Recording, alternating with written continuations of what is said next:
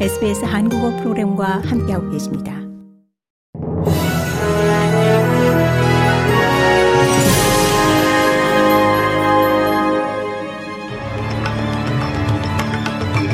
(1월 30일) 월요일 저녁에 SBS 한국어 뉴스 간추린 주요 소식입니다.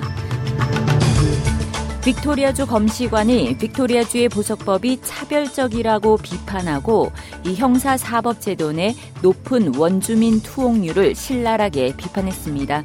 사이먼 맥그레거 검시관은 이 철통 보안으로 유명한 여성 교도소에서 2020년 사망한 37세 원주민 여성의 사인을 분석해 결과를 발표했습니다. 맥그레거 검시관은 그녀의 사망은 예방 가능했고 해당 교도소의 의료 서비스 제공업체 커렉트 케어가 적절한 보살핌 제공에 실패했다고 결론 지었습니다. 그는 또 주의 보석법 개정을 촉구하면서 이 보석법의 역효과가 원주민들에게 미치고 있다고 지적했습니다. 연방 정부가 국내 문화 예술 영화 산업 진흥을 도모하기 위한 새로운 문화 정책 리바이브를 발표했습니다. 예술 투자 및 자문기구 크리에이티브 오스트레일리아를 설립해 향후 4년 동안 2억 8,600만 달러를 투입하며 이 기구가 다양한 매체의 예술 프로젝트에 재정을 지원하게 됩니다. 또한 스트리밍 서비스의 호주 제작물 쿼터를 설정하는 콘텐츠 쿼터제가 시행될 예정이지만 정확한 쿼터는 협의 기간을 가진 후 설정될 예정입니다. 정부는 또 호주 원주민의 지식과 문화 예술을 보호하는 법안을 도입하겠다고 밝혔습니다. 녹색당이 화석 연료 사용 프로젝트를 승인하는 것은 기후변화 행동의 긴급성과 배치된다며 세이프가드 메커니즘을 개혁하려는 연방정부의 계획을 저지할 준비를 하고 있습니다.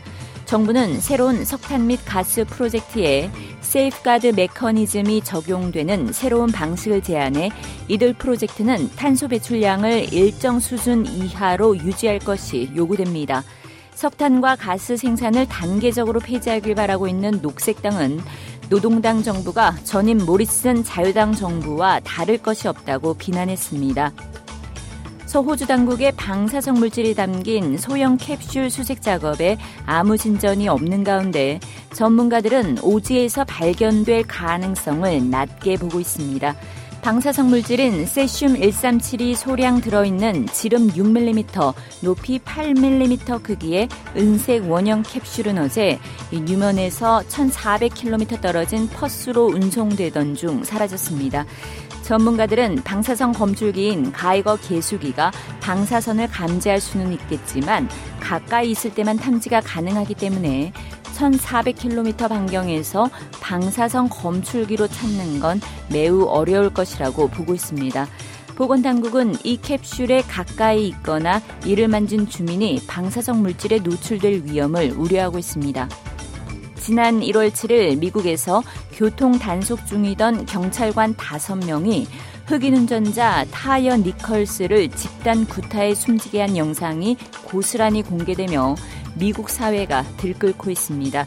뉴욕과 워싱턴 등 미국 전역으로 항의 시위가 확산하면서 이 시위대와 경찰이 충돌해 일부 시위대는 체포되기도 했습니다.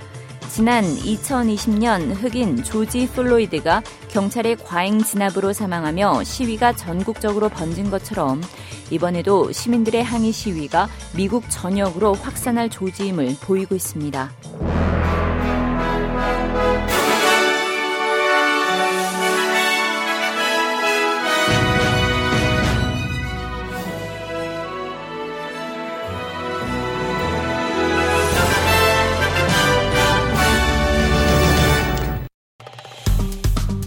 좋아요, 공유, 댓글, SBS 한국어 프로그램의 페이스북을 팔로우해 주세요.